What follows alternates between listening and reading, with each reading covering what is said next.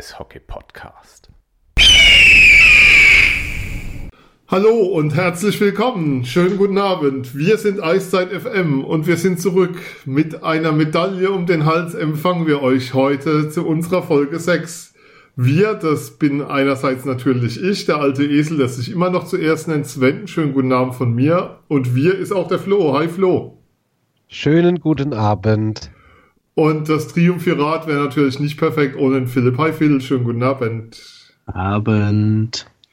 Bevor wir heute erstmal in Sack und Asche gehen bei dieser Folge, haben wir zwar, also wir gehen zweimal in Sack und Asche. Das erste Mal möchten wir uns entschuldigen für die Tonprobleme, die die letzten Male so aufgetreten sind. Wir hatten Besserung versprochen, müssen sagen, es war nicht immer möglich. Wir haben gestern Abend tatsächlich hier eine Stunde gemeinsam vor Skype gesessen und getestet, geprobt und jetzt sollte es klappen. Also wir, wir wollen es nicht versprechen, weil natürlich auch Skype immer wieder Updates bereithält, aber die Tonprobleme sollen der Vergangenheit angehören. Dafür tun wir gerne was und ihr sollt ja Spaß haben beim Hören und wir auch beim Senden. So, das ist die eine große Entschuldigung. Und jetzt folgt die zweite. Marco Sturm, wir sind unwürdig. Wir werfen uns in den Staub vor dir. Markus, vergib uns. Du hast mit allem Recht gehabt, was du getan hast. Ich habe schon zwei Wochen schlechtes Gewissen. Habe ich jetzt irgendwas vergessen? Ähm, Jungs. Nein, aber da haben wir schon richtig phasenweise echt ins Klo gegriffen. So vor, ähm, weiß nicht wann das war, bei der Nominierung. Ja, da, wir waren, wir waren alle sehr begeistert, also wir waren einheitlich sehr begeistert, glaube ich, am meisten davon. Ja gut, ich war ja relativ pessimistisch sogar, weil ich habe mir halt echt von dem Turnier nicht viel erwartet, weil ich halt wirklich gedacht habe, okay, egal wer da mitspielt, da geht es nicht weiter wie, wie das, dieses Qualifikationsspiel fürs Viertelfinale und das war's dann. Es war ja realistisch, ehrlich gesagt, aber ja, was dann rausgekommen ist, das werden wir jetzt gleich ausführlich wohl besprechen.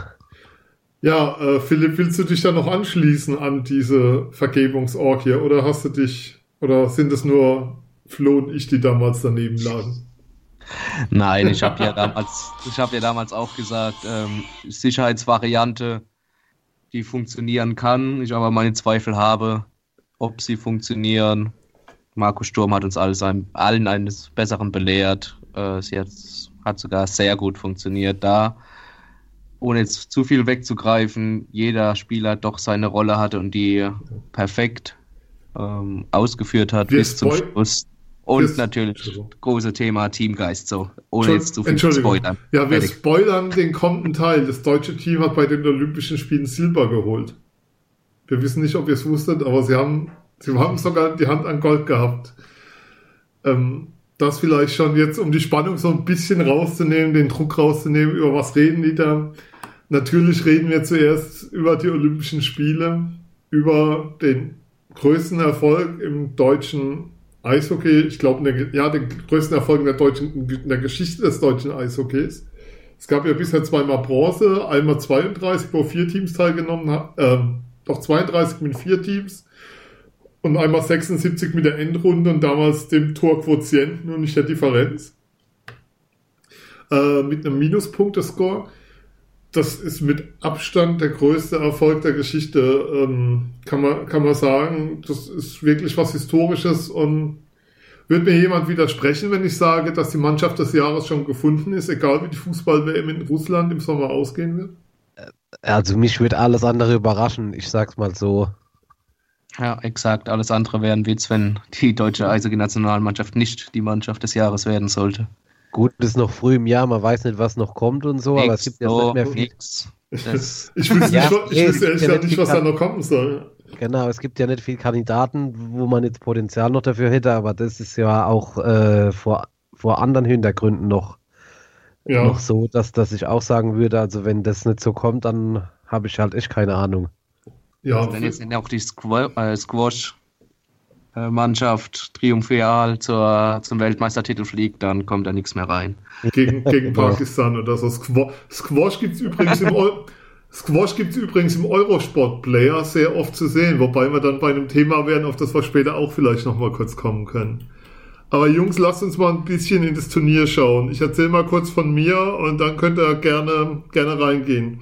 Bei mir war es so, ähm, ich dachte so gegen die Schweiz, ja, da haben sie eine Chance, da haben wir ja noch gesprochen. Da haben wir ja mit Christian Rotter unsere Sendung gemacht zum Abschiedsspiel von Arendt und Hecht. An der Stelle nochmal kurz die Erwähnung, ein sehr tränenreiches Event, was ähm, ja sehr emotional wurde zum Schluss hin. Dabei lassen wir es auch erwähnen, wir haben eine große Vorschau-Sendung drauf gemacht, wo wir die beiden, glaube ich, wirklich gebührend geehrt haben. Hört gerne nochmal rein. Ja, und du dachtest so gegen die Schweiz, da kann, da kann was gehen, weil die haben sie auch im Testspiel besiegt und da sind sie nicht chancenlos. Und danach geht's halt gegen Schweden raus. Hat ja mal super funktioniert, also mit dem Raus gegen die Schweden. Du schaust das Spiel an und denkst so, wow, und denkst dann Kanada, Halbfinale. Da kann auch wieder was gehen, weil wenn ihnen eine Mannschaft liegt im Halbfinale, dann sind sie Kanadier von ihrem Spielstil her, von dem physischen her, dass jetzt nicht unbedingt immer was Schlittschuhlaufen, das technische Eishockey kam. Und dann denkst du ans Finale und für mich war vollkommen klar, die Russen werden das Spiel machen. Und die Russen werden den Sieg da holen. Die haben zwar Druck, aber ist ein Spiel, aber die Russen sind trotzdem haushoher Favorit. Und dann sind sie bis 55 Sekunden Verschluss mit der Hand an der Goldmedaille dran. Und bei mir war es so, dass ich jedes Spiel kamen diese alten Zweifel wieder hoch, die wir ja vorher kurz angerissen haben, die wir in der früheren Sendung besprochen haben, als der Kader da war. Und dann bei jedem Spiel hat mich diese Mannschaft und hat mich dieses Trainerteam und hat mich dieses Eishockey, was ich da gesehen habe, aufs Neue überrascht. Weil ich jedes Mal wieder davon wirklich erstaunt war, wie gut die waren. Das war sowas, was ich in der Form Spiel für Spiel nicht erwartet hatte, sondern irgendwann glaubst, dachte ich, dass so wieder dieser in Anführungszeichen Rückfall kommt in alte Zeiten, aber er kam einfach nicht. Und das war für mich so das Bezeichnende bei diesem Turnier. Flo, wie war es für dich? Ja, ich will da vielleicht noch in zwei, drei Punkten tiefer reingehen. Also Gerne. ich war, ich, ich äh, sehe das genauso wie du. Schweiz habe ich ja letzte Woche auch schon gesagt, bei dem äh, ja, Qualifikationsspiel, wenn man das so sagt war auch für mich eine Chance, noch eine Runde weiterzukommen und dann äh, Schweden. Ja, hatte ich halt gedacht, haben, hat man zwar nur 1 verloren in der Vorrunde, aber die Schweden waren in dem Spiel jetzt nicht überragend in dem Vorrundenspiel. Da dachte ich, ja, wenn die jetzt noch was draufpacken, hast du da eigentlich keine Chance, weil die jetzt auch wissen, äh, ja, die Deutschen, die können doch ein bisschen was an der Scheibe, da müssen wir ein bisschen zwei, drei Gänge drauflegen, hast du eigentlich keine Chance. Äh, ja, das war eigentlich das einzige Spiel, wo ich gedacht habe, okay, da war die Mannschaft, die eine Mannschaft überlegen, das waren die Schweden, fand ich schon. Aber die Deutschen haben das halt überragend abgezockt gespielt und da war das erste Mal für mich so offensichtlich, was die Mannschaft für eine Disziplin hat. Ich habe selten eine Mannschaft gesehen im Eishockey, die so diszipliniert spielt und so wenige Fehler macht im eigenen Drittel bei 5 gegen 5. Äh, das hat mich fasziniert. Da habe ich aber so gedacht wie du, Sven, in dem ersten, in dem einen Spiel, okay, es war jetzt eine Überraschung oder eigentlich schon die Sensation, besser kann es eigentlich oder weiter kann es eigentlich nicht gehen. Wenn du Glück hast, spielst du vielleicht, wenn du Glück hast, gewinnst du vielleicht die Bronzemedaille, aber das ist ja auch relativ unwahrscheinlich gewesen bei den Gegnern, die da noch im Top waren. Mhm. Ähm, und dann gegen Kanada, muss ich dazu sagen, da habe ich das erste Drittel nicht gesehen und habe gedacht, ja, 0-0, okay so nach 15 Minuten, glaube ich, oder 12 Minuten habe ich dann eingeschaltet, äh, eingeschaltet und dachte so 0-0, okay. Das ist ja ein gutes Ergebnis. Vorher noch im Rate gehört, okay, 0-0, super, weil ich wirklich so wie du gedacht habe, okay, das gibt jetzt richtig auf die Ohren gegen die. Und dann haben sie das genau wieder so gespielt. Und meiner Meinung nach fast noch besser, weil die Kanadier jetzt nicht so auf die Defensive Wert gelegt haben, sondern phasenweise halt für mich hemmungslos nach vorne gerannt sind. Und da muss ich ehrlich sagen, war ich eigentlich fassungslos vorm Fernseher gesessen habe gedacht, das kann ja eigentlich nicht sein. Und dann warst du auf einmal im Finale und kommst dann, guckst dann in die, ins Fernsehprogramm und denkst, oh, 5 Uhr morgens sonntags, okay, komm, das gucken wir noch. Und dann muss ich dir eigentlich wieder beipflichten gegen Russland, weil dann haben die Deutschen zwei, zwei große Mannschaften geschlagen, dann kommen die Russen, die müssen ja dann wissen, okay, da können wir nicht mit Halbgas spielen, da müssen wir draufdrücken. Aber du hattest nie so und auch in dem Spiel das Gefühl, dass die Russen da jetzt total überlegen waren, auch was ich so während dem Spiel jetzt bei Twitter so gelesen habe. Muss ich ehrlich sagen, war ich mit manchen überhaupt nicht einverstanden, weil ich sah die Russen nicht so glasklar vorne mhm. oder glasklar überlegen.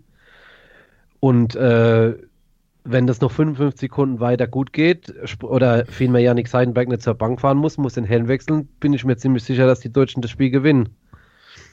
Äh, nichtsdestotrotz natürlich die Silbermedaille, die Enttäuschung total verständlich nach dem Spiel, wenn man so ein Eishockey-Spiel verliert. Da ist die Enttäuschung total verständlich. Ähm, wenn man im Finale ist, will man natürlich auch Erster werden, ähm, aber die Silbermedaille ist natürlich überragend und auch äh, wie sich die Jungs dann gefreut haben äh, nach dem Spiel und auch die ganzen Bilder danach, jetzt gestern am Flughafen in Frankfurt. Also ich hoffe, dass der Erfolg noch äh, lang nachwirkt und ähm, dass die Jungs auch realisieren in den nächsten Tagen, obwohl sie jetzt DL spielen müssen morgen wieder, was sie da eigentlich erreicht haben. Ja, Phil, Frage 1. Wie hast du das Turnier so über den Verlauf wahrgenommen? Frage 2. Du warst heute bei den Adler Mannheim beim Pressetermin mit den Medaillengewinnern der Adler. Haben die schon realisiert, was sie wahrgenommen haben? Wie sind sie so drauf? Was haben sie erzählt? Lass, lass dir Zeit. Wir haben Zeit. Sehr schön.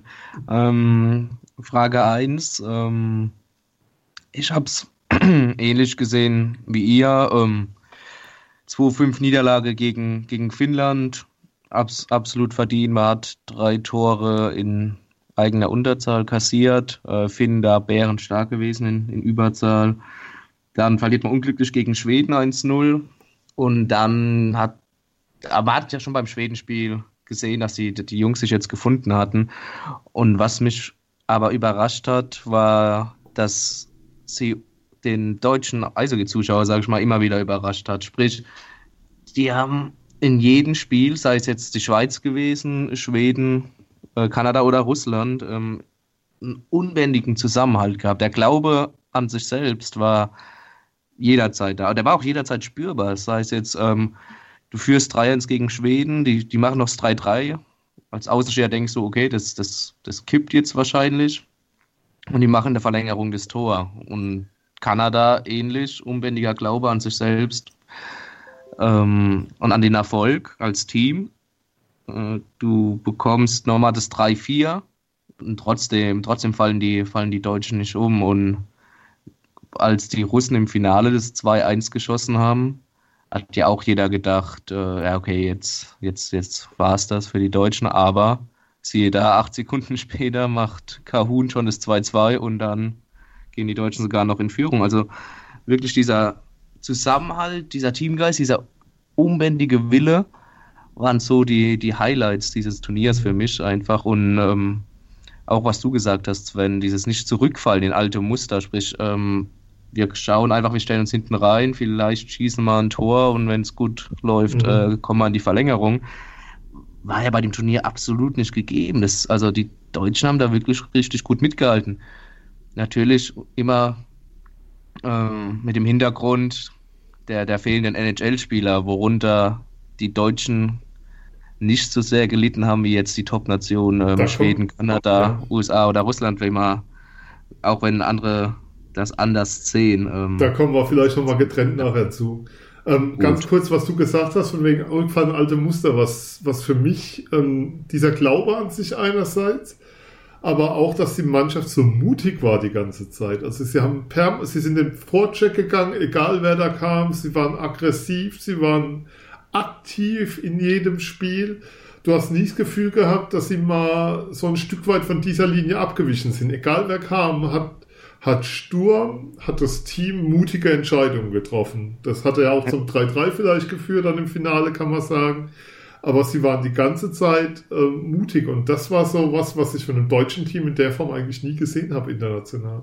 Ja, ich, ich, ich, ja, äh, habe das ja eben schon angedeutet, dass das nach dem Sieg gegen Schweden dachte ich, okay, wie gesagt, Sensation, aber dann nach, nach äh, weiß ich nicht, 20 Minuten, 25 Minuten gegen Kanada muss man ja eine gewisse Zeit mal abwarten, aber da habe ich gedacht, ey, die spielen genau denselben Stiefel weiter. Egal wer der Gegner ist, ob der Kanada heißt, hier Schweden, Schweiz, Norwegen, die spielen genau denselben Stiefel, genau dasselbe. Und die lassen sich auch überhaupt nicht verunsichern, genau, äh, nicht davon abbringen. Nicht, dass die hinten mal einen Fehler machen in der Abwehr, wo du vorm Fernseher sitzt und denkst, äh, denkst, oh Gott, was haben die denn jetzt gespielt? Oder da weiß nicht, da wusste der eine, wo der andere hinläuft. Also das fand ich schon so als Eishockey-Fan oder als ständiger Eishockey-Zuschauer fand ich das schon phänomenal, dass eine Mannschaft das über, sprechen wir jetzt mal von vier, fünf Spielen, das so konstant durchhalten kann, weil eigentlich ist das ja nicht so möglich. Philipp, sorry, ich hatte Ja. dich unterbrochen. Nee, nee, alles gut, abs absolut korrekt, Flo. Und auch nochmal um dieses Ja. Risiko, weil man kann natürlich drüber diskutieren, ob, ähm, ob Sturm mit seiner Powerplay-Formation bei, äh, bei eigener Überzahl knapp Wir, zwei wir Minuten diskutieren plus heute nicht über Marco Sturm, wir leisten Abbitte und Nein, bitten um Vergebung. Nein, aber diese Diskussion kam ja durchaus, durchaus auch mal auf, Auch dass mir, man, ja. ob, man da, nicht- ob man da nicht eine äh, so defensiv starke Reihe aufs Eis schickt. Aber es ist ja genau das, was die Deutschen dieses ganze Turnier über gemacht haben. Das ist ja dieser Mut, dieses Risiko bisschen, die sie fabriziert haben. Und das hat sie ja bis ins Finale und bis sogar zu einer 3-2-Führung gegen Russland im Finale gebracht. Ähm, von daher, im Prinzip ist, ist Marco Sturm da nur seiner Linie treu geblieben und ähm, am Ende hat es halt nicht ganz gereicht. So, hm, gegen eine russische Mannschaft. es gibt deutlich blamableres ohne Silbermedaille.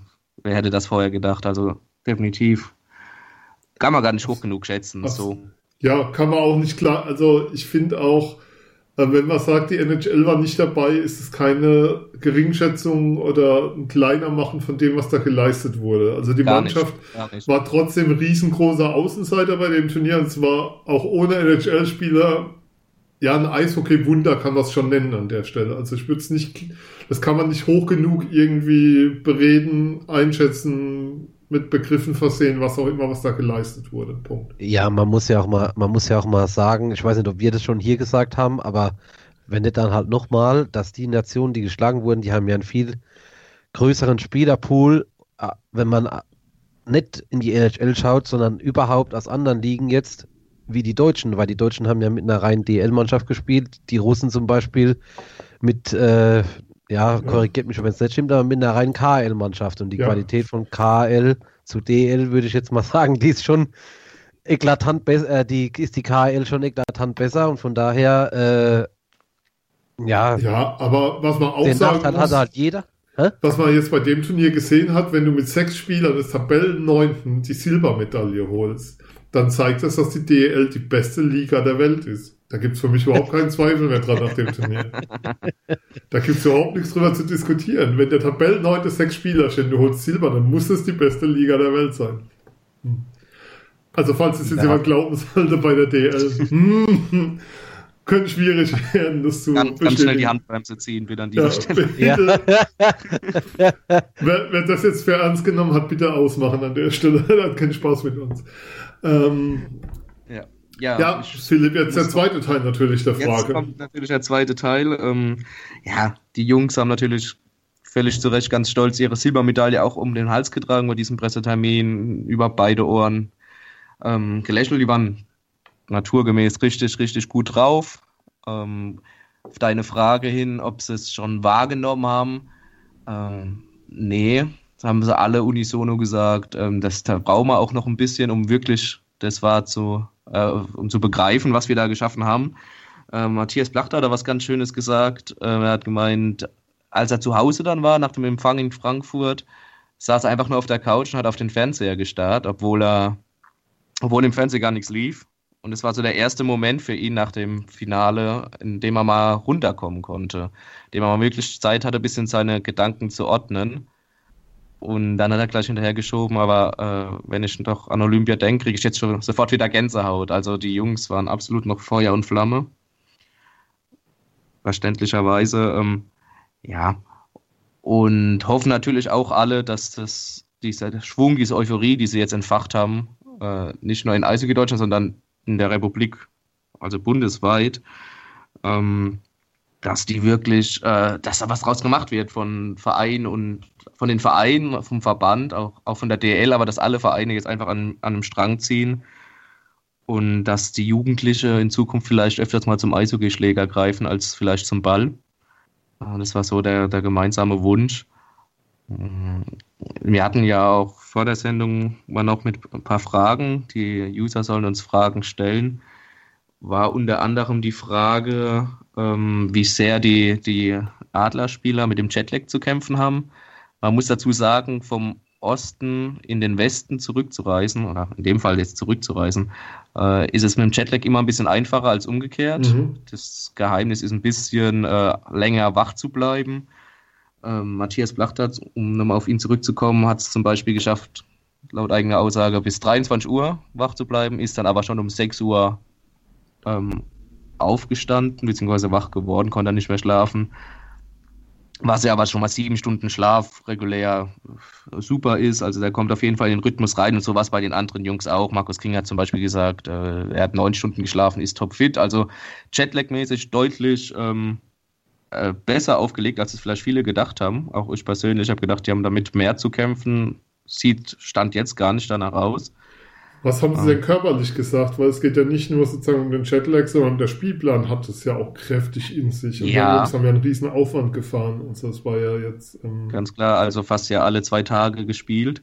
Jetzt hast du natürlich die letzten drei Saisonspiele innerhalb von fünf Tagen. Ähm, Markus King sieht das als, als Vorteil. Er hat gesagt, äh, wir hatten jetzt äh, die letzten 16, oder die letzten, ja, die letzte Woche mindestens jeden Tag oder fast jeden zweiten Tag ein Endspiel. Und so ist es ja jetzt auch bis zum Ende der Saison. Sprich, wir sind voll im Rhythmus drin, wir stehen voll im Saft und haben sicherlich keine Probleme, schnell in die Zweikämpfe zu kommen. Das war Otto und äh, Markus King.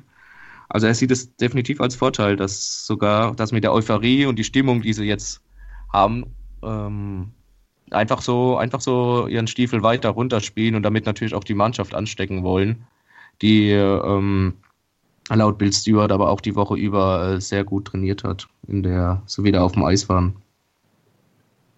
Also, ja, ins, so. also insgesamt eine sehr euphorische Stimmung, was man auf den Bildern auch gesehen hat, auf Facebook bei den Adlern, kann ich nur sagen. Es sah sehr danach aus, als wäre da ein Riesenaufgebot gewesen. Also normalerweise sind ja bei so einer Presserunde nach dem Training vier, fünf Leute oder so. Maximal, ja. Und heute war da richtig Betrieb. Ja, klar. Ähm, das Echo halt natürlich ab, äh, halt noch nach in der, in der Medienlandschaft und das hast du heute auch absolut gemerkt. Eine blöde Frage gab es. Gibt es eigentlich einen Spieler, mit denen du gesprochen hast, von denen dabei waren? Flo bei Fragen übrigens gerne mal reingrätschen, sonst stelle ich die halt alle. Ähm, ja. Und alle wundern sich wieder, warum der Metzger die ganze Zeit redet. Ähm, Gab es einen Spieler, der noch so ein bisschen im Trauermodus war? Also bei Christian Ehr, von Christian Ehrhoff hat man wohl gehört, dass der relativ lange noch zu knappern hatte, dass er gesagt hat, du Mensch, wir hatten die Hand dran, wir, wir waren so nah dran, dieses Spiel zu gewinnen. Da waren die alle in dem Modus, Silber ist super geil, großartig. Ja, ja, ja die Frage habe ich natürlich auch gestellt, die habe ich jetzt auch äh, David Wolf direkt gestellt. Und jeder, der, der David Wolf kennt, weiß, wie ehrgeizig er ja auch ist. Ich meine, wer, wer einen Check von ähm, Gilbert Brûlé so, so wegsteckt oder einsteckt, ähm, der, der muss verdammt ehrgeizig sein. Ähm, er hat aber auch gesagt, klar war man am Anfang, als die Schlusssirene ertönte, total enttäuscht, weil man wirklich so nah dran war, was ja bis auf die Spieler keiner so gedacht hatte. Ähm, aber spätestens, oder was heißt spätestens, ab dem Zeitpunkt, als die Silbermedaille dann doch um den Hals hing und man sich gegenseitig gestummt und gezwickt hat, auf dem Eis, zu sagen, guck mal hier, Silber, wer hätte das denn gedacht? Da, da kam dann doch der, der Stolz, zumindest bei den Adlerspielern, ähm, das, was über das Erreichte. Was man vielleicht noch äh, sagen könnte, wäre, dass Sinan Akta gestern auch zum ersten Mal wieder auf dem Eis stand. Mhm. Der hatte davor keine Probleme ähm, und hat auch das Training vom Anfang bis zum Schluss äh, sauber absolviert und wird auch morgen in Schwenningen auflaufen in der Abwehr. Okay, das ähm, wie geht's denn, wie David? Denn, Entschuldigung. Ja, äh, Philipp, wie ist denn dein Gefühl? Meinst du, alle Spieler, also alle diese Spieler, die du eben erwähnt hast, laufen morgen oder am Freitag oder Sonntag, sprich in den letzten drei Spielen auf? Oder überlegen die, oder denkst du, die Adler überlegen, den einen oder anderen Spieler rauszunehmen, weil der oder hattest du das Gefühl, die sind so euphorisch, die ziehen morgen wieder die Schlittschuhe an und gehen aufs Eis? Von der Euph Euphorie her, ja. das sind die absolut alle dazu bereit. Ähm, man, wird, man wird sehen, wie Bill Stewart die Einsätze hat er auch gesagt. Äh, sind alle gesund, darüber sind sie sehr froh. Auch ähm, David Wolf ist einsatzbereit. das wäre meine gesagt, Frage gewesen. Genau, bei dem Check ähm, hat sofort seinen Nacken zugemacht. Ähm, er hat sich in der Kabine musste ja in die Kabine, stark gestützt in die Kabine gebracht werden, äh, hat er sich auch massieren lassen und wurde nochmal durchgecheckt. Und dann ist er ja zurück aufs Eis gekommen. Also sprich, er hat wohl noch ein bisschen mitzukämpfen, ist aber absolut einsatzbereit. Nichts, was einen David Wolf daran hindern würde, aufs Eis zu gehen. Ähm, ja, aber wie gesagt, Bill Stewart hat auch gesagt, äh, wir, müssen schauen, day by day, ähm, wie, die Jungs drauf sind, wie sie reagieren, wie ihr Körper reagiert. Und ich glaube, er, wird sie dosiert einsetzen und je nachdem, wie es läuft, bekommt der eine mehr, der andere wahrscheinlich weniger Eiszeit. Das, das werden die Spiele zeigen. Cool, also das heißt, ähm, sie, wir werden schauen, und, aber sie werden alle dabei sein. Was man ja zum Beispiel sagen kann, es gibt ja auch Teams ähm, in München, die, ähm, sind die sieben, sieben, die sieben Olympiafahrer werden geschont bis Sonntag. München hat zwei Auswärtsspiele, morgen und am Freitag. Die werden dann nicht dabei sein. Das heißt, die, ja, werden, die, die haben einfach die Möglichkeit, Jetzt kann man einer Wettbewerbsverzerrung sagen. Ähm, andererseits muss man auch sagen, die München haben sich diesen Vorsprung, den sie auf Platz 1 haben, erarbeitet. Und was wir bei den Adlern jetzt halt haben, ist so ein Stück weit, dass sie die Zeche dafür zahlen, dass sie jetzt halt noch drei ganz, ganz entscheidende Spiele haben. Also sie entscheiden ja nicht über Platz, ja sozusagen, soll ich sagen, über Platz 2 oder 4, sondern die entscheiden darüber, ob am Sonntag eventuell das letzte Saisonspiel stattfindet. Und da die, ist die Bedeutung eine andere und ich glaube, da gibt es auch keine Alternative dazu, als die Spieler aufs Eis zu bringen. Nee, ist wirklich alternativlos. Ähm, die Mannschaft ist auch heute, also sprich am Dienstag, schon nach Schwenningen gefahren. Den Olympiafahrern wurde es aber freigestellt, ob sie mit der Mannschaft hinfahren oder sich den Tag über halt dann noch ausruhen und einen Tag später anreisen. Von Matthias Blach, da weiß ich zum Beispiel, dass er mit der Mannschaft mitgefahren ist, einfach aus dem Grund, ähm, weil seine Eltern in, in Schwenningen wohnen. Er ist ja gebürtiger Freiburger ähm, und Marcel Gottsch hat das Angebot natürlich auch angenommen, mit der Mannschaft mitzufahren. Ähm, da, er, da er auch aus Kalf kommt, Nähe von Willingen-Schwenningen und ähm, da auch nochmal bei seiner Familie vorbeischaut. Die anderen Jungs wollten das meiner, äh, meiner Info nach kurzfristig entscheiden. Kann gut sein, dass er alle sechs aber auch sofort mit der Mannschaft heute mitgefahren sind. Ja, so viel zum heutigen Tag vom, vom Flo, irgendwie eine total abgefreakte Vorstellung. Es sind, die sind vor knapp 24 Stunden gelandet. Und jetzt reden wir schon wieder drüber, als wäre es das Normalste mit der Welt, ähm, der Welt nach so einem riesigen Spannungsaufbau, so einem emotionalen Erlebnis. Jetzt heute, dass die Mannschaftsbusse nach Schwenning gefahren sind und dann morgen aufs Eis gehen. Für mich ist das irgendwie total freaky. Ich versuche mir gerade vorzustellen, Fußball-WM, bei den Handballern hat man es ja, die haben, wobei die haben zwei Wochen Pause. Fußball-WM, Sonntagsfinale. Vier Wochen Malediven. Du feierst und ähm, dort vor Ort und kommst am Montagabend heim nach Frankfurt und sitzt dann am Dienstag im Mannschaftsbus zu einem Spiel am Mittwoch. Ja, ich, ich, ja, ich, ja, ich habe äh, heute Mittag äh, bei Facebook einen Spruch von äh, David Wolf gesehen. Ich bin Eishockeyspieler, kein Fußballer. Ich glaube, das erklärt das jetzt ohne Fußball abwehren zu wollen, aber ich glaube, das erklärt das ganz gut. Ich glaube, der Eishockeyspieler kann sich einfach völlig anders einstellen auf gewisse Situationen. Und das, was Philipp gesagt hat, ich glaube auch nicht, dass morgen einer in der Kabine sitzt und sagt, Trainer, ich fühle mich nicht fit, ich kann nicht spielen, ich, mir tut alles weh oder ich fühle mich müde. Ich glaube, das macht niemand. Auf Dauer wird man mal sehen, ob das dann so, wenn die Adler noch eine gewisse Rolle spielen in der Saison, ob das dann ja auf Dauer, ob der Körper dann nicht irgendwann doch sagt, okay, geht nicht. Kann ich aber nicht beurteilen, weiß ich nicht, ich bin kein Arzt, aber ich könnte mir schon vorstellen, dass es auf Dauer schwierig wird. Aber im Moment glaube ich, dass alle die Spieler, die jetzt zurückkommen, nicht nur in Mannheim, okay, die Münchner kriegen Pause, aber auch die anderen, äh, im Moment damit keine Probleme haben. Und ich glaube, die können sich auch voll mit dem identifizieren, zu sagen, okay, jetzt habe ich morgen wieder das Adler-Trikot an und spiele in Derby in Schwenningen und nicht mehr gegen die äh, Weltmacht Russland oder gegen die Weltmacht Kanada. Ich glaube, so ist einfach der Eishockeyspieler. Das ist halt einfach irgendwie schwer zu erklären, wenn man sich noch nie mit den Leuten unterhalten hat oder noch nie im Umfeld da mit, mitgewirkt hat. Die sind halt völlig andere Charaktere. Psychos. Ja, nee, ähm, trifft es aber ganz ja, gut. nee, Also, Psycho, Psycho nein, ja, Psycho, welcher, welcher, um das vielleicht mal auf eine ganz einfache Sache runterzubrechen, welcher Irre in Anführungszeichen stellt sich denn in, in Tor und lässt sich von 125 Stundenkilometer Schüssen abschießen freiwillig. Also das ist natürlich jetzt völlig plakativ, aber um das mal so vereinfacht darzustellen. Ja, Eishockeyspieler sind absolut positiv Verrückte. Also es war Das- auch positiv gemeint, Gottes Willen. Ja, also no natürlich. offense intended, So. also bitte. ähm, aber das sind ja auch, ähm, ja, sie kennen es ja auch nicht anders. Also wenn du auch mit den Jungs so redest, ich werde nicht vergessen, ähm, vom letzten Spiel in Bremerhaven. Die Adler haben ja dienstags gegen München gespielt. Und das Spiel in Bremerhaven war ja schon am Donnerstag. Und ich hatte dann Bill Stewart gefragt, weil ganz wichtiges Spiel und so, ob sie denn fliegen würden. Ob sie es denn überlegen oder ob überlegt hätten zu fliegen. Und er guckt mich an, als wäre wär das eine vollkommen absurde Frage. Wir nehmen den Bus, wie jeder mit dem Bus fährt. Wir sind nichts Besonderes, was es seine Antwort übersetzt. Ähm, wir sind nichts Spezielles. Wir, natürlich fahren wir da mit dem Bus hin. Und ich glaube, das zeichnet schon Eishockey nochmal anders aus, jetzt als, als die, die Top-Sportart Fußball oder so, wo das, glaube Und ich hoffe- Verständnis- Genau, so und ich hoffe, dass ist. das jetzt mal für den Sport Eishockey gesehen wird, was die Spieler leisten müssen während der ganzen Saison, jetzt nicht nur über ein Olympiaturnier, sondern über eine ganze Saison. Das ist genau so ein gutes Beispiel, Sven, was du gebracht hast. Äh, was weiß ich, wann das Interview war, 22 Uhr abends, dienstags, und dann fahren die mittwochs nach Bremerhaven, fliegen nicht, mit, fahren mit dem Bus da Ewigkeiten über die Autobahn. Jeder weiß ja, wie viel Verkehr unter der Woche auf Deutschlands Autobahnen ist, wie lange man da unter Umständen unterwegs ist bei so einer äh, Strecke.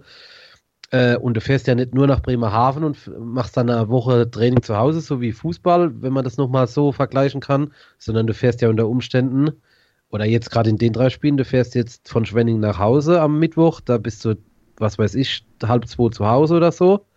Dann spielst du freitags wieder, dann spiel- spielst du Samst äh, sonntags in Augsburg, fährst samstags mit dem Bus nach Augsburg.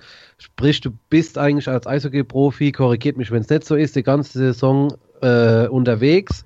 Ja, deine Familien siehst du nicht viel. Also, Deine Familien siehst du nicht oft so und äh, da, da da steht ja noch viele andere Sachen hinten dran, dass die Familie sich damit identifiziert und sagt, ja, okay, wir machen das mit.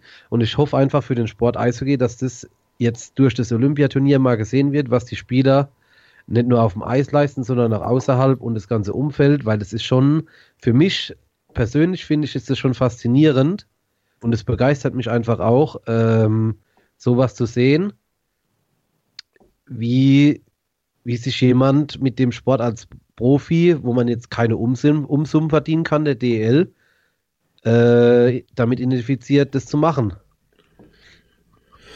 Ja, vor allem, wenn du dann noch so ein bisschen zu einem kleineren Verein gehst. Also, ich meine, wenn du dann, selbst wenn du in DL2 gehst oder so, oder ein bisschen von Topclubs weg, dann wird es ja echt so, dass du denkst, so, pff, das musst du auch lieben, um das zu tun, was sie da tun. Es war immer noch, weißt du, wirst für dein Hobby bezahlt, aber das ist ja schon ein Mordsaufwand, den die da betreiben müssen, um das zu tun, was sie da tun.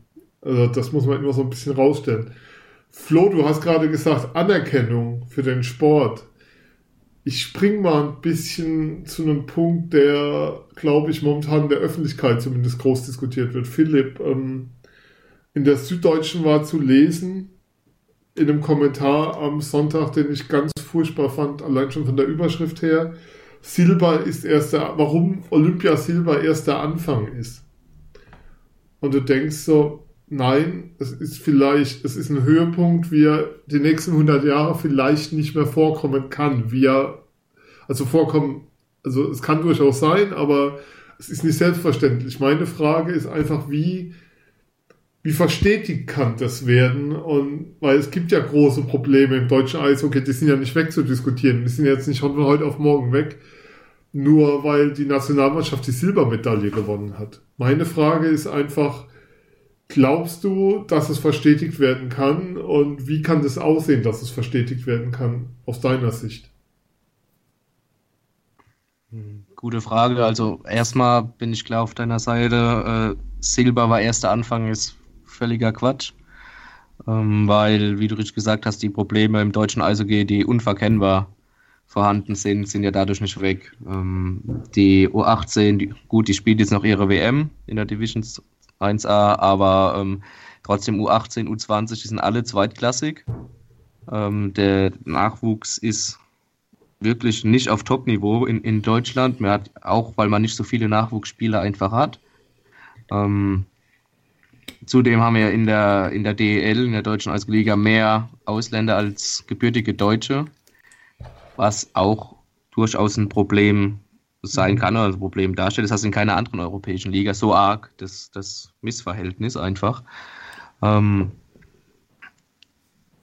ich hoffe, dass, dass solche Erfolge, sei es jetzt, äh, es muss ja nicht zwingend Silber sein, äh, aber vielleicht eine Medaille oder auch ein Halbfinaleinzug bei einer WM, ähm, sich wiederholen in, in nächster Zeit. Das, das kann in fünf, das kann aber auch erst in zehn Jahren sein, das, das, da steckst du ja nie drin. Jetzt hast du die WM im Mai schon bereits in, in Dänemark. Das kann Fluch und Segen sein. Natürlich kannst du sagen, die, die Jungs plus mhm. NHL-Verstärkung nochmal bei einer WM zu sehen, hat natürlich viel, äh, viel Reizvolles. Mm, nach der Trainingseinheit heute habe ich mich mit, zusammen mit Christian Rotter und Andreas Martin kurz mit Frank Fischöder noch unterhalten, der Trainer der, der Jungadler Mannheim. Mhm. Und der hat auch völlig ähm, korrekt gesagt, dass so ein Erfolg, so gut er auch ist, natürlich auch viel Gefahr mitbringt.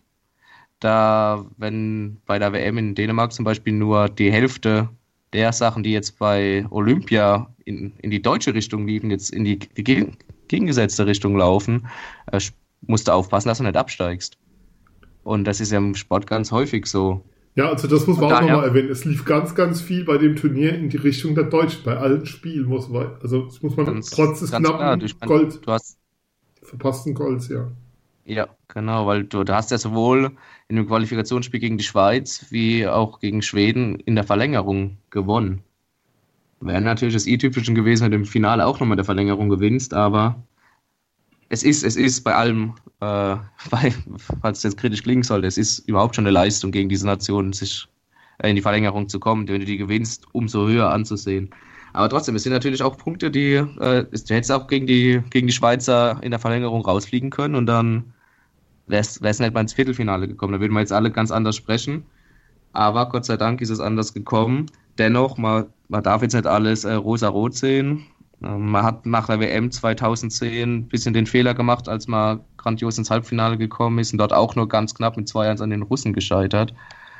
Ähm, dass man das ein bisschen verpuffen hat lassen, sprich, äh, dass man da nicht nachhaltig genug gearbeitet hat im Verband, sondern sich im Erfolg gesonnt hat. Und da muss man jetzt definitiv nachlegen. Das Gute ist, ein, Marco Sturm weiß die Lage trotz aller Euphorie richtig einzuschätzen und er wird da auch weiter nachschieben, was, was Nachwuchs angeht.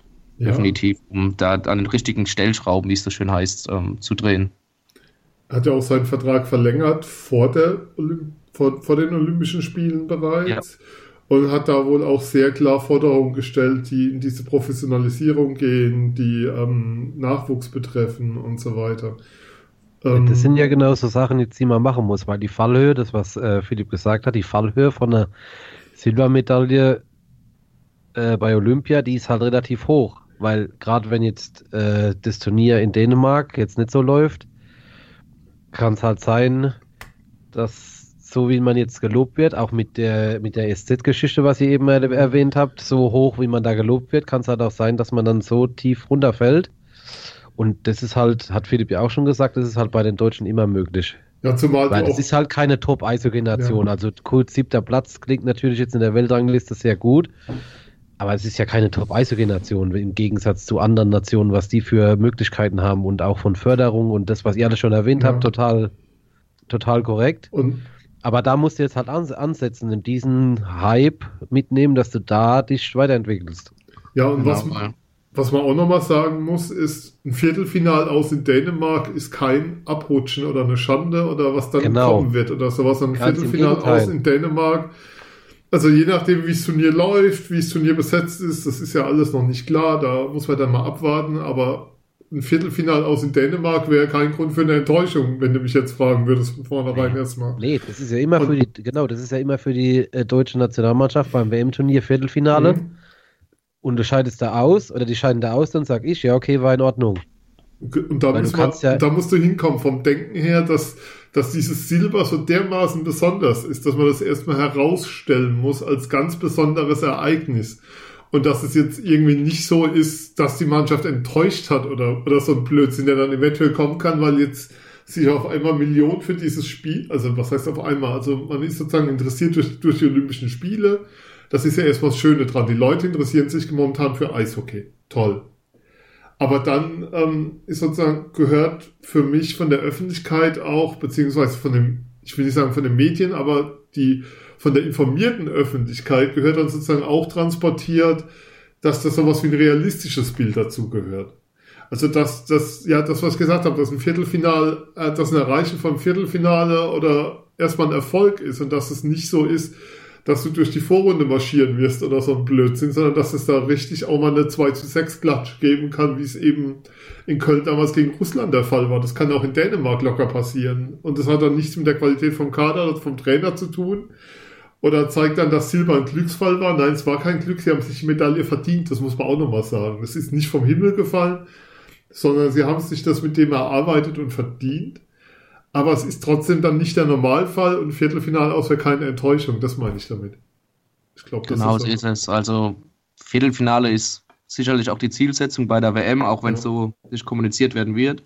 Aber Viertelfinale ist dann auch ein Erfolg und alles weitere ist, wäre Bonus. Also Halbfinale wäre schon wieder eine große Überraschung bei der WM. Und was das NHL aus betrifft, dann doch noch vielleicht, oder den, den Verzicht der NHL vielleicht doch nochmal einen Satz.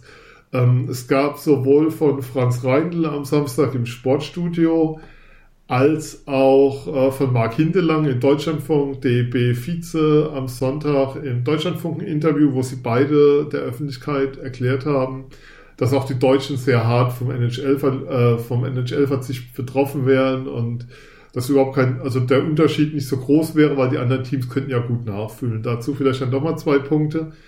Ähm, es waren in der NHL bisher über 400 kanadische Spieler im Einsatz diese Saison.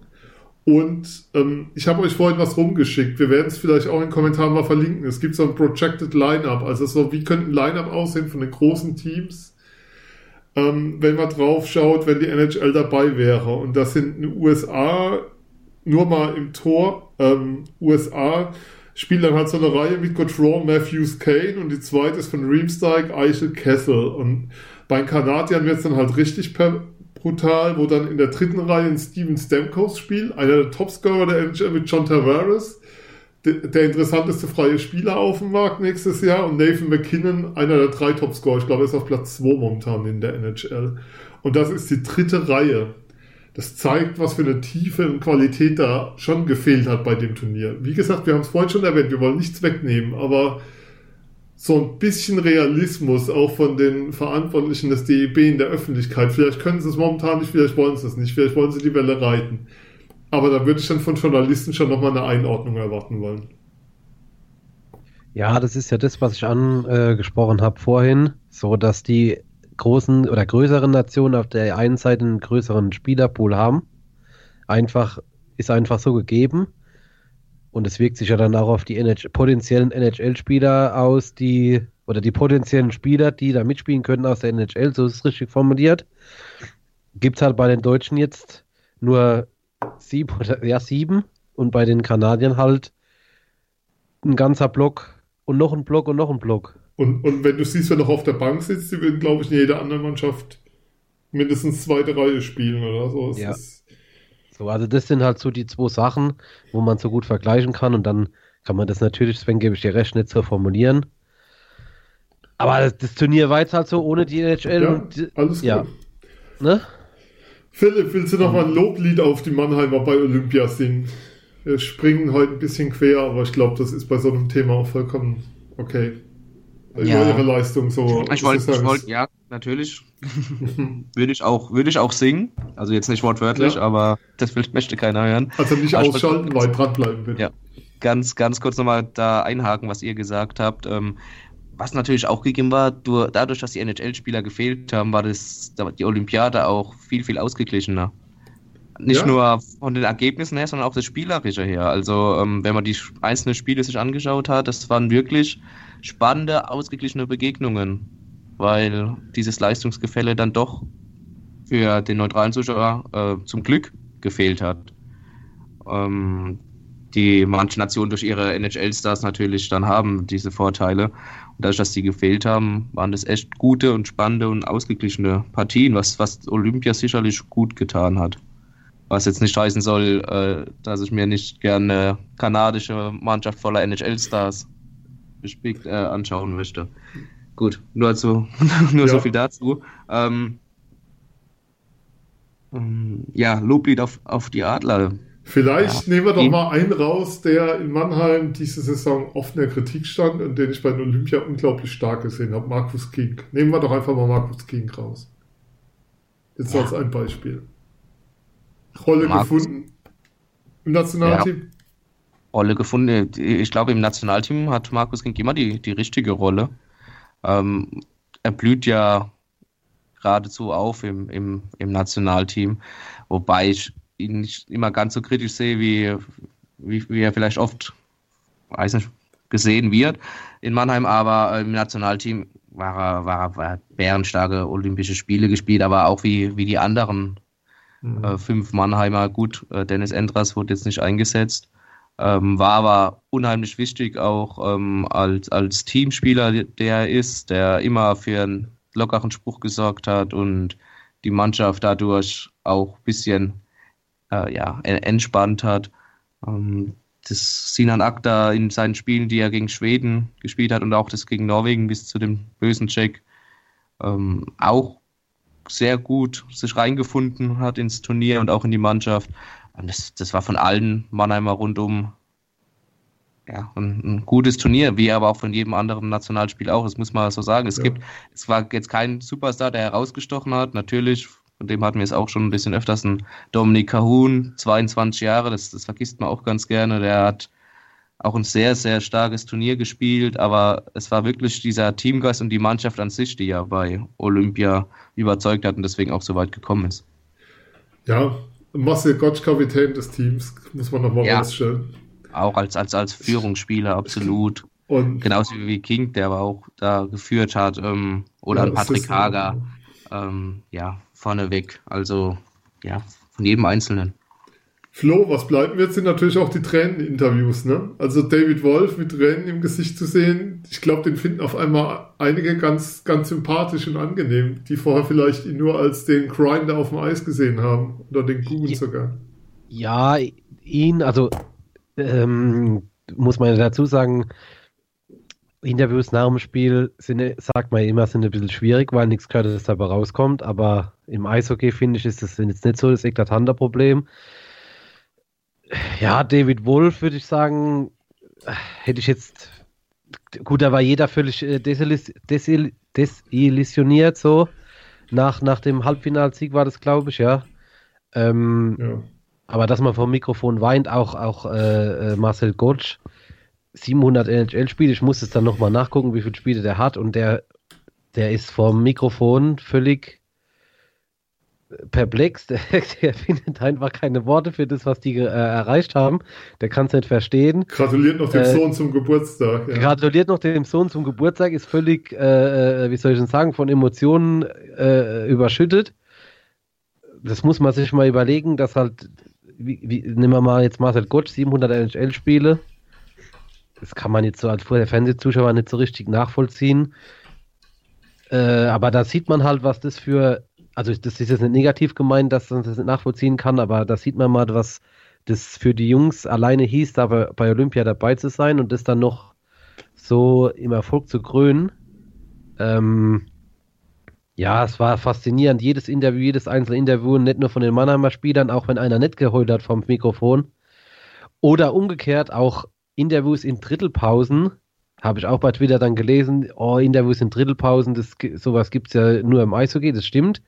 Aber auch, dass die jetzt nach dem Spiel gegen, äh, oder nach dem ersten Drittel gegen Russland, ich weiß nicht, wer das war im Interview, ich glaube der Ehrhoff oder der Schütz, ich weiß nicht genau, dass die sich da überhaupt nicht irgendwie geschlagen gegeben haben, auch vor Mikrofon, wenn du direkt vom Eis kommst. Man muss sich ja mal die Situation vorstellen, man kommt direkt vom Eis, man kriegt den Treffer 0,5 Sekunden vor, vor Drittelende und sagt dann ins Mikrofon, ja, wir geben uns nicht geschlagen, wir geben jetzt weiter Gas und dann machen wir noch ein Tor, dann machen wir noch ein Tor, so in dem Sinne und dann gewinnen wir das Turnier, wir wollen die Goldmedaille. Also das fand ich schon faszinierend, dass man direkt vom Eis solche Sachen sagt wie gesagt, nicht nur, nicht nur die Spieler, die geheult haben vor dem Mikrofon, das war faszinierend, auch die ganzen Interviews nach dem Spiel, im Drittel, äh, nach dem Drittel, die waren irgendwie sonderbar, wie das ganze Turnier.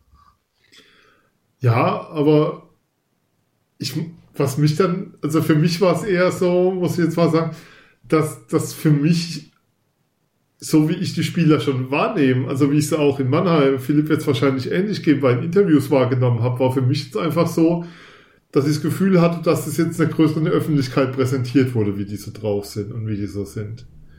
Und dass das gar nicht so, wie soll ich sagen, so besonders, also besonders im Sinne von, ähm, dass man das nicht gewohnt ist in einem normalen Umgang mit Medien, dass die Spieler in der Drittelpause zur Verfügung stehen, dass die ja, dann, nee, das, aber Ja, ja. also für mich Ja, war es eher so, wenn ich zum Beispiel das Scotch-Interview gesehen habe, der ist so, der ist, der ist freundlich, offen, du kriegst von dem ja, was. aber ich will damit, ja, genau, aber ich will sagen, ich will, ich will damit, wollte damit sagen, dass man das ja nicht vermutet. Wenn man jetzt in sein Vita guckt, müsste man ja denken, der Junge muss total abgezockt sein.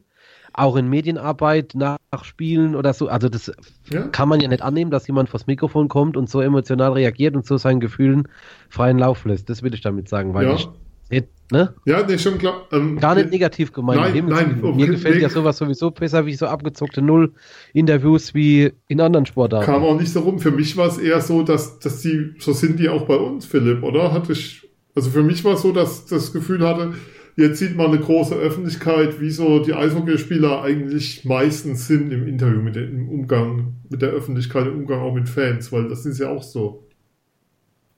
Absolut. Ähm, ja, und es hilft hoffentlich auch dabei, äh, so Ja. ein, zwei Klischees mal abzulegen, die von Nicht-Eishockey-Guckern oder Leuten, die nicht so in der, in der Eishockey-Szene ähm, ja, verankert sind, ähm, äh, abzulegen, einfach von wegen das große, kräftige, äh, ja, was soll ich sagen, das Klischee, das ein bisschen Hohlbieren, die sich die, die Köpfe Ja. einschlagen oder sowas und keinen Satz gerade aussprechen können, aber es ist gerade das Gegenteil eigentlich der Fall. Ähm, wirklich auch sehr emotionale Typen, sehr einfühlsam, sehr zuvorkommend und also aber durch die Bank durch. Also klar gibt es in Mannschaften immer auch mal einen Stinkstiefel und so oder sowas, aber die, ja, die selten im Gegensatz zu anderen Sportarten, wie ihr ja schon gesagt habt, ist der Eishockeyspieler an sich also wirklich äh, durchgehend umgänglich und angenehm. Ja, und, und auch smarte Jungs drunter. Also sind jetzt nicht alles Definitiv. Akademiker oder so, aber es sind wirklich auch sehr, sehr smarte und vor allem sehr angenehme Jungs bei. Und dass das so rüberkam, ich glaube, das da, da ist echt was gewachsen und das wäre schön, wenn das bleibt. Ähm, was wir natürlich auch nochmal ansprechen müssen, ist ein Stück weit, was man bei dem Turnier halt auch dann gemerkt hat, ähm, ist der Mangel an der an Eishockey stattfand oder, stattfindet, beziehungsweise stattfand, hoffentlich Vergangenheitsform in den öffentlich-rechtlichen. Also da war der Kompetenzmangel schon eklatant, der da aufgetreten war, Flo. Ähm, wie wo hast du es eigentlich geguckt? Eurosport, ARD, ZDF? Wo hast du Ich dich denn äh, rumgetrieben? Ich habe mich bei ARD und ZDF rumgetrieben, wobei ich sagen muss, am Anfang in den ersten beiden Spielen würde ich sagen, da war schon noch die Unkenntnis da, aber das war ja mehr so, waren ja mehr so Einblendungen ins Turnier äh, im Hauptprogramm ähm, und Livestream. Wenn du das gucken wolltest, hast du es ja im Livestream gucken, gucken können. Da habe ich schon öfter mal mit den Ohren geschnackert, muss ich ehrlich sagen, habe ich schon gedacht, oh, was war das denn jetzt? Äh, oder was hat er denn da gesagt? Oder was war das denn? Ähm, gegen Ende fand ich es dann besser. Aber du hast halt gemerkt, es ist halt kein äh, Eishockey-affiner Kommentator am Mikrofon oder keiner, der jetzt in der Szene, wo wir uns jetzt rumtreiben, wo du sagst, ah ja, okay, der kommentiert äh, öfter Eishockey, das ist halt so. Und das merkst du dann halt auch, das ist klar. Aber nochmal, wie gesagt, anfangs fand ich das schlimm, gegen Ende war es dann besser. Da wurde dann auch meiner Meinung nach fast zu viel erklärt. So über Mhm. Verlängerungen, über Penalty-Schießen, über Abseits, über äh, keine Ahnung, über zu viel Spieler auf dem Eis, über Strafzeiten. Das wurde mir dann ehrlich gesagt zu viel, fand ich, weil das wurde dann auch doppelt dreifach erklärt. Okay, das kann jeder sehen, wie er will. Ja, ARD, ZDF habe ich, hab ich mich rumgetrieben.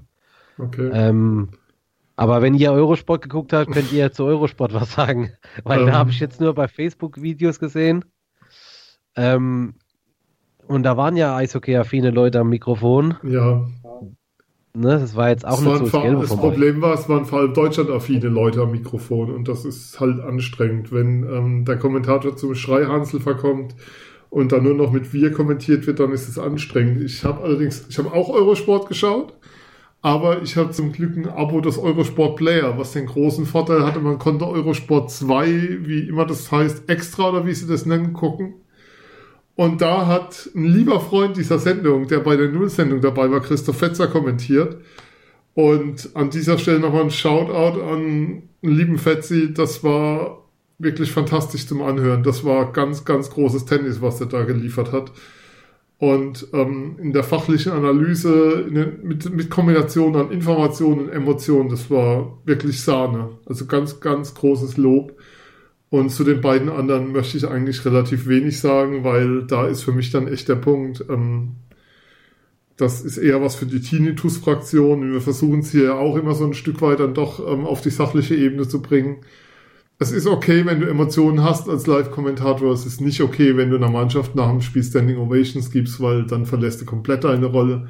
Und wer ein Facebook-Profilbild hat, wo er mit einem Spieler zusammen feiern im deutschen Haus steht, da ist dann die Rolle endgültig vorbei. Kann jeder selber nachgucken. Ähm, lassen wir es an der Stelle bei bewenden. Lasst uns aber nochmal, nachdem wir nochmal Marco, bitte vergib uns rufen. Ja, bitte Mar vergib Marco, mir verzeih uns bitte. unsere Schuld. Wir werfen uns zu Boden und wir sind unwürdig und alles, nee, ganz, also wirklich, ähm, das war auch eine fantastische Trainerleistung. Hab auch schon gelesen, ähm, dass er durchaus in Frage kommt in ein paar Jahren für einen NHL-Job. Also da, das wurde sehr wohl gesehen, was da getan wurde. Also es war ja auch so, das deutsche Hockey hat zum ersten Mal nach langer Zeit wieder international Aufmerksamkeit erregt und Aufmerksamkeit bekommen und das war was Neues und ähm, und das war dann schon so, dass es also dass die Hockey News geschrieben haben, TSN hat geschrieben, ESPN, du hast auf allen möglichen Kanälen entsprechend dann deine deine Rückmeldung bekommen. Ähm, aber lass uns doch nochmal, Philipp, ein bisschen vorausschauen. Es stehen jetzt drei Spiele noch an bis Sonntag. Auch mit den Olympiafahrern, das haben wir ja schon erwähnt. Ganz wichtiger Punkt an der Stelle, wie kann man Eishockey nach vorne bringen? Äh, wie kann man die DL besser präsentieren? Die Telekom macht's vor. Telekom zeigt morgen den Spieltag for free, kostenfrei auf telekomsport.de. Informiert euch da, schaut nach, telekomsport.de. Den morgigen Spieltag der DL gibt's kostenfrei, damit auch Schwenning gegen Mannheim. Philipp, was erwarten wir von den drei Spielen jetzt? Müde Jungs, euphorisierte Jungs, ein Teil der Mannschaft. Die anderen haben ja gut trainiert, hast du ja schon gesagt. Was können wir denn erwarten? Wie war denn da heute so die Stimmung außenrum? Ja, Stimmung, klar, total euphor euphorisch. Ähm, man muss aus Adlersicht hoffen, dass diese Euphorie anhält bis, bis Sonntag durch. Helfen würde dabei natürlich, tada, Überraschung, ein Sieg in Schwenningen, ähm, wo es ganz heiß zugehen wird, meiner Meinung nach. Ähm, da wird es richtig die, die Hütte brennen, wie man es in Schwenningen gewohnt ist, wenn, wenn die Adler kommen. Wobei es doch Ja. Euphorie sind doch alles, alle, alle Silberhelden jetzt. Ja, vielleicht wird auch der ein oder andere klatschen vorm Anpfiff, aber aller, aller spätestens, wenn, wenn der Puck fällt, Nein, das ist ein ganz entscheidendes Spiel für beide. so mal Öffnungsbully, dann ähm, es rückt die Olympiade ganz, ganz weit in den Hintergrund, was ja aber auch völlig in Ordnung ist. Ähm, ja, wenn du natürlich jetzt in Schwenningen gleich gewinnst am Mittwoch, dann, dann verstärkt sich diese Euphorie und die gute Stimmung natürlich. Du musst lediglich vielleicht ein bisschen aufpassen, dass du nicht überdrehst. Aber so ein Sieg morgen in Schwenningen hilft dir einfach um die anderen beiden Spiele zu Hause gegen Köln und dann in Augsburg, wovon ich ausgehe, dass die am Sonntag nichts mehr mit, dem, mit den Playoffs selbst zu tun haben. Vielleicht noch mit dem Ausgang, dadurch, wie sie spielen, aber nicht selbst noch was mit den Playoffs. Ähm, ja, ähm, kann dich schon nach vorne bringen morgen das Spiel, wenn du das positiv bestreitest. Ja, Köln hat heute nochmal für eine Mel Megameldung gesorgt. Sean Lalonde wurde freigestellt. Das ist ihnen nach drei Wochen aufgefallen. Ich glaube, das hätte man geräuschloser während der Olympiapause machen können. Aber geräuschlos haben sie es in Köln scheinbar dieses, diese Saison zumindest nicht so sehr. Ähm, Flo, wie ist denn so dein Gefühl jetzt mit Blick auf morgen, Freitag und Sonntag? Ich meine, wir werden auf Freitag nochmal sowas wie eine ich will es nicht Ehrungsorgie nennen, das ist zu despektierlich, aber wir werden auf Freitag einige Ehrungen noch von dem Spiel dann mit Sicherheit sehen. Ja, ich musste jetzt gestern erstmal mich wieder auf die DL einschießen, weil die ist ja wirklich so ein bisschen untergegangen jetzt in dem Olympischen Turnier. Da habe ich mir die Tabelle nochmal zu Gemüte geführt. Richtig. Adler waren immer noch Neunter? Nein, Adler waren immer noch Neunter, ja. äh, und auch die Restprogramme jetzt, weil die Umstände sind ja jetzt schon neu oder nochmal neuer, dass die Münchner halt jetzt mit äh, an dem, an den, in den nächsten beiden Spielen mit äh, sieben anderen Spielern im Kader spielen, sagen wir es mal so. Und auch die unteren Mannschaften wie Gräfin und Straubing bin ich mal gespannt, mit was für einer Truppe die auflaufen in den, in den letzten drei Saisonspielen für sie. Äh, und das ist ja ein entscheidender Faktor eigentlich, äh, was passiert mit Beteiligung der beiden Mannschaften. Ich glaube nicht, dass die Münchner da jetzt abschenken, das kann ich mir nicht vorstellen. Äh, ja, ja, ich glaube, das wird nochmal eng für die Adler, würde ich jetzt sagen, so aus dem Gefühl, einen Tag vorm Spiel in Schwenningen, ähm, würde ich dem Philipp recht geben. Vieles hängt von dem Spiel morgen ab. Wenn du das gewinnst, hast du natürlich eine gewisse Sicherheit, dass du zumindest unter den ersten zehn bist. Das würde ich fast schon als sicher erachten, wenn morgen ein Drei-Punkte-Sieg da rausspringt. Und dann spielst du vielleicht ein bisschen befreiter vom Kopf. Wenn du da morgen aber halt verlierst, dann äh, bist du fast sicher in den Pre-Playoffs qualifiziert, wenn überhaupt. Und dann wird es halt in den letzten beiden Spielen nochmal eng. Auch wenn es in Augsburg um nichts mehr geht, vielleicht für die Augsburger. Aber es ist halt auch nochmal eine heiße Kiste, immer dort zu spielen. Von daher, äh, wenn ihr mich heute fragt, sage ich vom Gefühl, der wird es nochmal eng für die Adler, auch durch die Umstände bei denen. Ähm, aber ich bin gespannt, ich lasse mich gerne überraschen. Das ist jetzt halt wirklich eine ja, es ist jetzt halt so eine Wundertüte. Für alle Mannschaften, glaube ich, morgen die anfangen, wieder nach, nach so einer Pause. Die wissen alle nicht, wo sie stehen, erstmal. Und ich glaube, das wird jetzt halt so eine, ja, es wird halt eine Wundertüte jetzt für jeden. Wer morgen gut loslegt, hat, glaube ich, noch ganz gute Chancen, von den Mannschaften, die noch äh, in der Verlosung sind, direkt die Playoffs zu erreichen. Ja, das werden wir dann ja gleich noch tun müssen, weil wir werden natürlich noch tippen müssen. Da kommt ihr wie immer nicht drum rum. Und ich werde wieder gnadenlos daneben liegen, wie immer. Insofern passt es ja. Einen Tweet muss ich noch loswerden zu Olympia. Den, den möchte ich den Hörern nicht vorenthalten. Das war so mein Lieblingstweet dabei. Es ging darum, nachdem Deutschland ins Halbfinale eingezogen war, war so in der Podcast-Szene, das, was wir besprochen haben, ging es so um diese Kritik an Marco Sturm und an seinem Kader, die wir ja alle hatten vorher. Und Christoph Ulrich von den Shorthanded News twitterte dann, in Deutschland Gold holt, sehen wir alle scheiße aus. ja, und ich finde, das brachte ne? so auf den Punkt. Ich fand das so treffend. Insofern an auch jetzt nochmal die Fürbitte, Marco, ver verzeih uns bitte. Amen. Äh, Amen, vergib uns.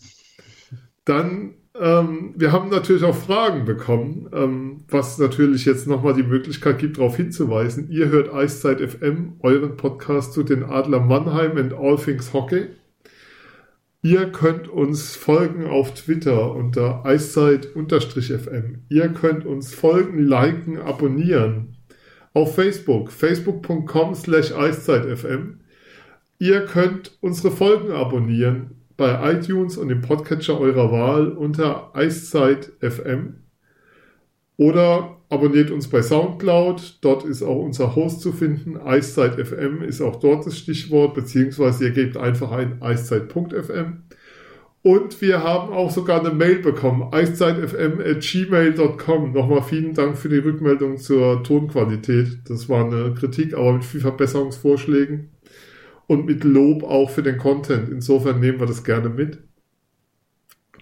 Uns haben tatsächlich einige Fragen erreicht. Die gehen wir jetzt nochmal einfach vielleicht kurz durch. Ähm, ich schiebe sie euch gegenseitig rüber, falls sie noch nicht beantwortet waren.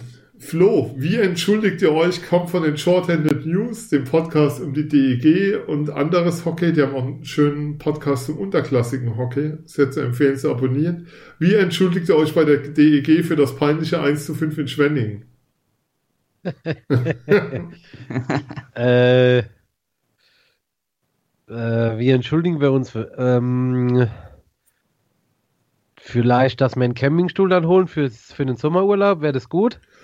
Ich würde sagen, wir haben doch schon, ihnen doch schon Pellegrims abgenommen. Die sollen doch jetzt endlich mal dankbar sein und Ruhe geben. Das ist ja so mein Vorschlag. Die wollten, die, die wollten, Jungs, ihr wolltet Pelle immer loswerden. Jetzt seid ihr ihn los, jetzt seid dankbar und freut euch dafür und dafür kann man auch mal verkraften, nicht in die Playoffs zu kommen. Dann gibt man denen die Möglichkeit, Fragen zu stellen und dann wird man noch angepöbelt. Ja. ähm, was auch klar ist, Fragen heißt Fragen und nicht irgendwelche Trollerei, Herr Kloppmann. Ähm, das lassen wir hierbei bewenden. Wir hören uns dann demnächst wieder zum Pausentee. Ähm, Frage, wie die Serie Olympiafahrer mit dem Jetlag kämpfen, ist schon beantwortet. Philipp, fra die Frage kommt von Christian Nilles at KCN80. Äh, wo spielt Seider nächste Saison? Auf alle Fälle in Mannheim. Auf, das, das gehe ich mal fest davon aus, dass er erstmal noch in Mannheim bleibt. Äh, jeder, der Moritz Seider schon Spielen gesehen hat. Und davon spreche ich jetzt nicht äh, bei, den, bei den Adlern. Die paar Shifts, die er hatte, die er zwar sehr ordentlich gespielt hat, aber da konnte man jetzt nicht arg viel rauslesen. Ähm, ja, aber jeder, der Moritz Seider schon Spielen gesehen hat, bei den Jungadern oder auch bei in der U-Nationalmannschaft, hat gesehen, dass der Junge ein, richtig großes Talent ist. Ohne Frage, sonst hätte er auch nicht in der DL gespielt. Ähm, von daher gehe ich davon aus, dass früher oder später sein seinen Weg auch nach Nordamerika führt. Das ist sicherlich auch sein Ziel. Ähm, nächste Saison wird er wahrscheinlich noch bei den Jungadlern spielen mit Tendenz, aber davon gehe ich aus. Ähm, DL2 oder auch dann durchaus DL. Weiß nicht, ob die Adler ihm eine Förderlizenz geben. Ähm, wundern würde es mich aber nicht. Ähm, was man auch nochmal sagen muss, die U20 ist momentan noch in der B-Gruppe, das haben wir erwähnt, aber die U18 hat jetzt einiges an Turnieren gewonnen, internationale Spiele, dann hat man da mit Bock Seider vielleicht die zwei größten Talente momentan im deutschen Eishockey. Äh, der junge Valenti kommt ja auch noch, also da ist, da ist, da kommt einiges nach, gerade so eine Generation tiefer, die man momentan vielleicht noch nicht so im Blick hat. Ähm, was dieses Powerplay 2026 dann doch wieder vielleicht erfolgversprechend zu hoffen werden. Also genau, die, genau, die aktuelle U18 macht wirklich viel Spaß ähm, und auch Hoffnung auf bessere Zeiten im Nachwuchsbereich des DEBs, aber auch die U16 ist wirklich sehr gut unterwegs. Ähm, da ist ein Tim Stützle zu nennen, auch bei den Jungadlern, der wirklich ähm, herausragende Scoring-Qualitäten äh, mhm. hat und auch oftmals ähm, oder jetzt vermehrt bei der U18 in der Nationalmannschaft auch eingesetzt wird bei Frank Fischöder, dem ähm, Chefcoach der Jungadler und gleichzeitig U18-Nationaltrainer. Also, wie gesagt, äh, da können wir uns schon drauf freuen. Also die, die Umstrukturierung, die der DEB damals vorgenommen hat mit dem Powerplay 26, trägt langsam Früchte.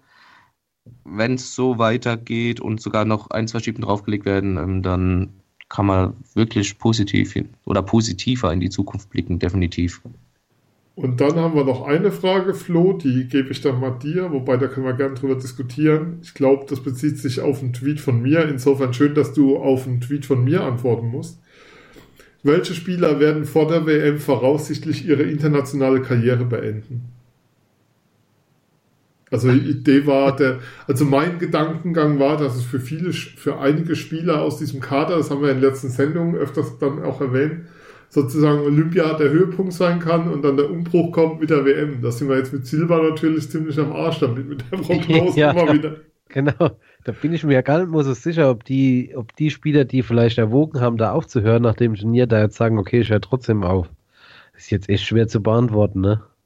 Also, ich hätte jetzt so, ich hätte jetzt so, äh, ja, so Spieler wie Erhoff, Marcel Goetsch und so hätte ich jetzt gedacht, ja. aber ich glaube nicht, dass die jetzt auf dem äh, Höhepunkt des DEB-Teams da sagen, ich verabschiede, verabschiede mich mal und auf WM habe ich keine Lust mehr und ich kann mir schwer vorstellen, dass überhaupt jemand sagt, ich mache das vor der WM in Dänemark, wo man nicht erwarten kann, dass die Deutschen wieder Zweiter werden und dann danach könnte ich mir vorstellen, mhm. dass es wirklich einige gibt, die sagen, okay, das war's jetzt für mich. Gerade so nach dem Eishockey-Jahr mit dem Erfolg, das wird ja dann schon gut passen, aber vor der WM kann ich mir das schwer vorstellen, dass da einer drauf verzichtet. Philipp, war das so ein Thema, was, was da war? Heute vielleicht, dass bei Marcel mal die Frage gestellt wurde oder so? Überhaupt nicht, ehrlich gesagt. Okay. Ähm, ich sehe es genauso wie Flo. Ähm, es ist ein zweischneidiges Schwert. Also, wenn sie jetzt auf der einen Seite kann man sagen, oh, ist Silber mit Silber geholt, ähm, höher geht es ja eigentlich kaum nicht mehr und fürs Deutsche ausgeht sowieso nicht. Ähm, da, da muss man eigentlich auf dem, auf dem Höhepunkt aufhören. Andererseits, und das glaube ich auch viel mehr, ähm, dass die Jungs sagen, ey, jetzt wollen wir auch nochmal schauen, was, was bei der WM geht. Jetzt so als eingeschworene Truppe, die wir sind, Erfolg verbindet ja ungemein und die Jungs sind wirklich total eingeschworen.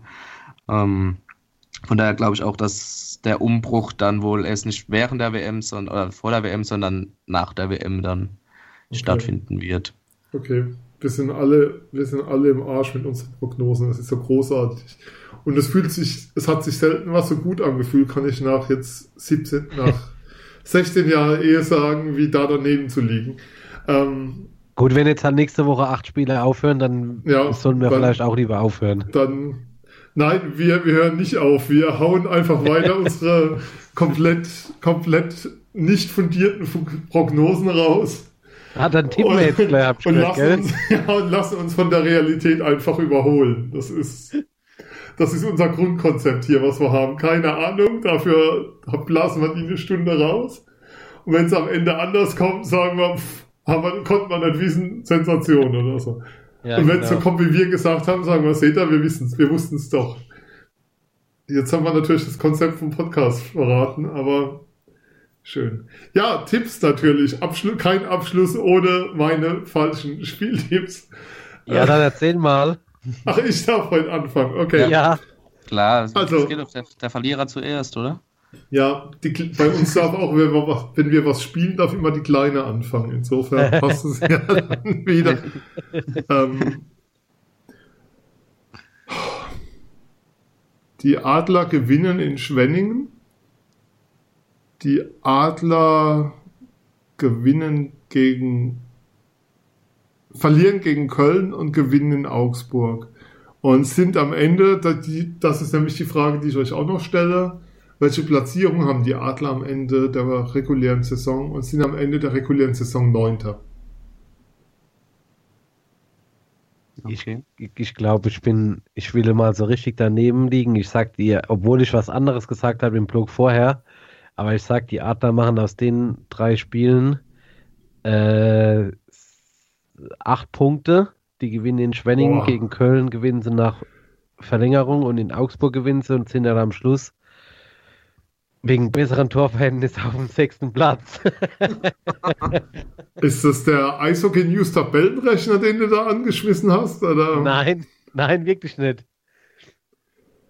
Ähm, ja, ich sage, die Adler gewinnen morgen gegen Schwenningen, gewinnen gegen Köln und vom Gefühl her verlieren sie in Augsburg und sind dann, ohne zu wissen, ob das überhaupt möglich ist, am Ende siebter. Ja, aber sie sind immer noch dabei. Also die Saison geht im März noch weiter. Das wäre ja schon mal. Ja, das war ja also nicht nach der so Saison, genau, nach der Saison, die die Adler gespielt haben, muss man ja froh sein, dass wenn die Saison nächsten Montag, also wenn die Adler nächsten Montag noch im Rennen sind, so. Ja, und die Spieler nicht im Flieger bis zur WM oder so. Weil das ist ja dann auch das Thema. Spieler haben Saison und dann musst du ja irgendwann mit dem Training weitermachen, wenn du für die WM dabei sein sollst. Das ist ja auch dann spannend. Aber darüber reden wir bald hier bei Eiszeit FM. Denn Jungs, wir sind für heute durch um es nochmal zu sagen, Marco, bitte vergib uns, verzeih uns, wir sind unwürdig. Wir können es nicht oft genug wiederholen. Wer Silber holt, hat recht und alles, alles, alles richtig gemacht. Wirklich alles. Punkt. Die nächste Folge, denke ich, gibt's nach Abschluss der Regular Season. Dann relativ bald. Also entweder kommende Woche Montag, Dienstag. Schaut im Podcatcher nach. Schaut auf unseren Kanälen nach. Ich erwähne sie nochmal. Twitter.com Eiszeit-FM facebook.com slash eiszeitfm, ähm, eiszeitfm at gmail.com. Ihr findet uns bei iTunes und im Podcatcher eiszeitfm. Da gerne auch bei iTunes eine Rezension hinterlassen. Das hilft uns sehr, dass wir gefunden werden. Ist ja immer noch ein sehr kleines Projekt, auch mit viel Liebe betrieben, viel Aufwand betrieben, aber immer noch sehr klein. Wir wollen bekannter werden. Dafür machen wir das schon. Eigentlich wollen wir damit reich und berühmt werden, auf Dauer ganz viel Geld verdienen. Dazu brauchen wir aber noch ein Jetzt bisschen, ist es raus. auf dem Weg dahin brauchen wir eure Rezension bei iTunes, die helfen. In uns. Folge 6 verrieten die drei Jungs Ja. von Eiszeit FM ihr, Ja, ihr, ja. ihr, äh, Ihr, Geschäft, ihr ihr Geschäft, genau, ihr Konzept. Jungs, jetzt können wir es ja auch sagen. Also ich habe hier eine Flasche Odenwaldquelle vor mir stehen, ein Samsung-Handy in der Hand, Bayer Dynamic Kopfhörer auf, ein Mikro von Zoom. Firmen, ihr könnt uns sponsern, wir sind käuflich, also wir lassen es auch einfließen hier, das ist alles okay. Ähm, aber jetzt ernsthaft, ähm, wir freuen uns sehr über die Rückmeldungen, die wir kriegen. Gerade auch bei Facebook hat sich da einiges getan ähm, mittlerweile und auf Twitter und dass jetzt Fragen reinkommen, dass so ein Austausch stattfindet, so eine Interaktion. Ist echt schön, weil wir machen das hier nicht nur für uns, auch wenn wir drei Spaß dabei hätten, gemeinsam über Eishockey zu reden, sondern es gehört auch schon dazu, dass wir Rückmeldungen kriegen. Da freuen wir uns wirklich sehr drüber. Auch wenn sie mal schlecht ausfallen wie nach der letzten Sendung. Wir entschuldigen uns nochmal dafür. Wir gehen fest davon aus, dass das heute deutlich besser ist, geworden ist und dass es auch deutlich besser in Zukunft wird. Ich sage danke, Flo. Bitte, bitte, hat wieder immer Spaß gemacht. Diese Begeisterung in deinen Worten jedes Mal großartig. Ich hab's aber genau voll Ja. ernst gemeint. danke, Phil. Danke auch, war super.